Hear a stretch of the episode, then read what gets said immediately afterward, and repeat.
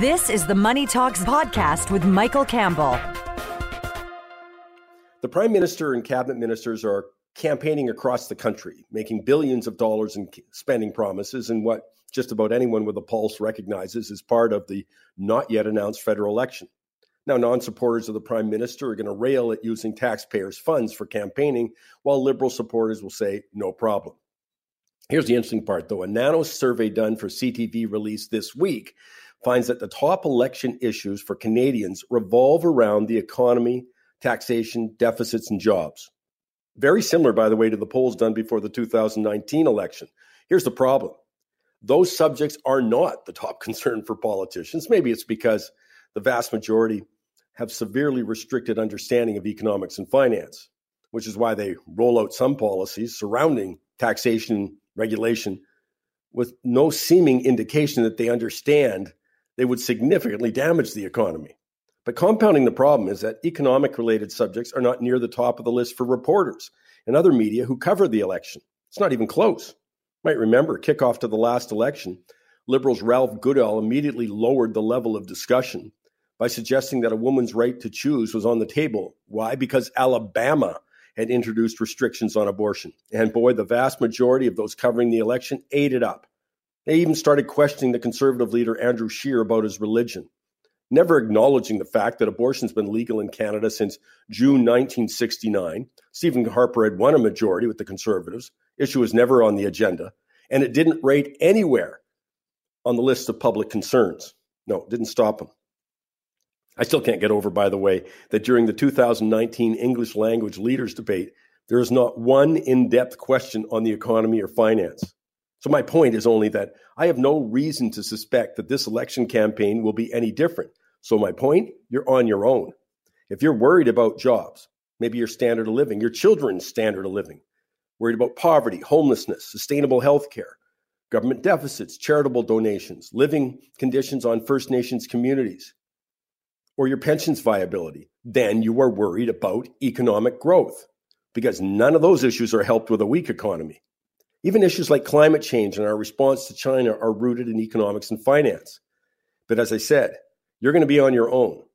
So I thought I might be able to save you some time by suggesting focusing on the most important aspect, the foundation of progress on all of those issues, most key to economic growth, and that is does the policy encourage or discourage people and businesses to invest their capital in Canada? Will a company want to buy new equipment, expand, invest in intellectual property, invest in their workforce? It doesn't matter what leader or party you support, much like a store needs customers with money, regardless of the owner's political leanings, well, the economy needs capital investment to grow.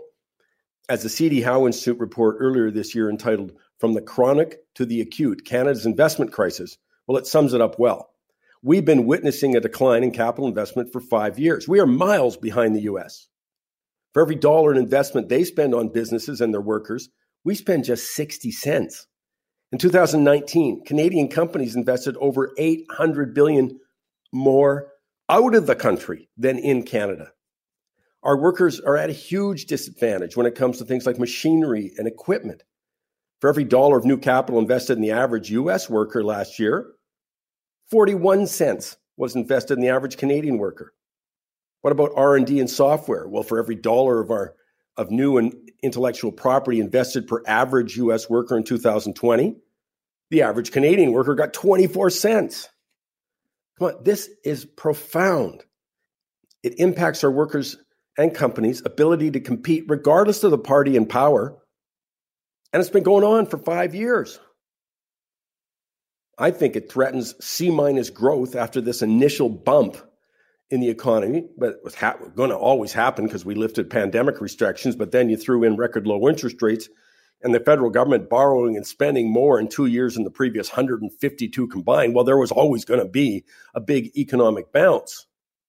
But the question is, what comes after? And the answer largely depends on our ability to attract investment capital. I'm not sure, though, which is more shocking the continual decline in capital investment, along with our competitiveness rankings, by the way, or the number of people and politicians who either don't understand the significance or couldn't care less. As Alex Usher, president of Higher Education Strategy Associate, states, There is no longer a political home for growth oriented policies in Canada. Well, I'll tell you, that's got to change. We are not going to be able to borrow our way to prosperity. At some point, you got to earn it. And that comes back to capital investment. Not tough to understand, but I think it requires a rethink on the part of our political parties. This is not business as usual. We have not come out of the pandemic the same way we entered it. I'll give you one quick example. We're not going to develop renewable energy and the mineral resources needed to build the infrastructure without massive capital investment.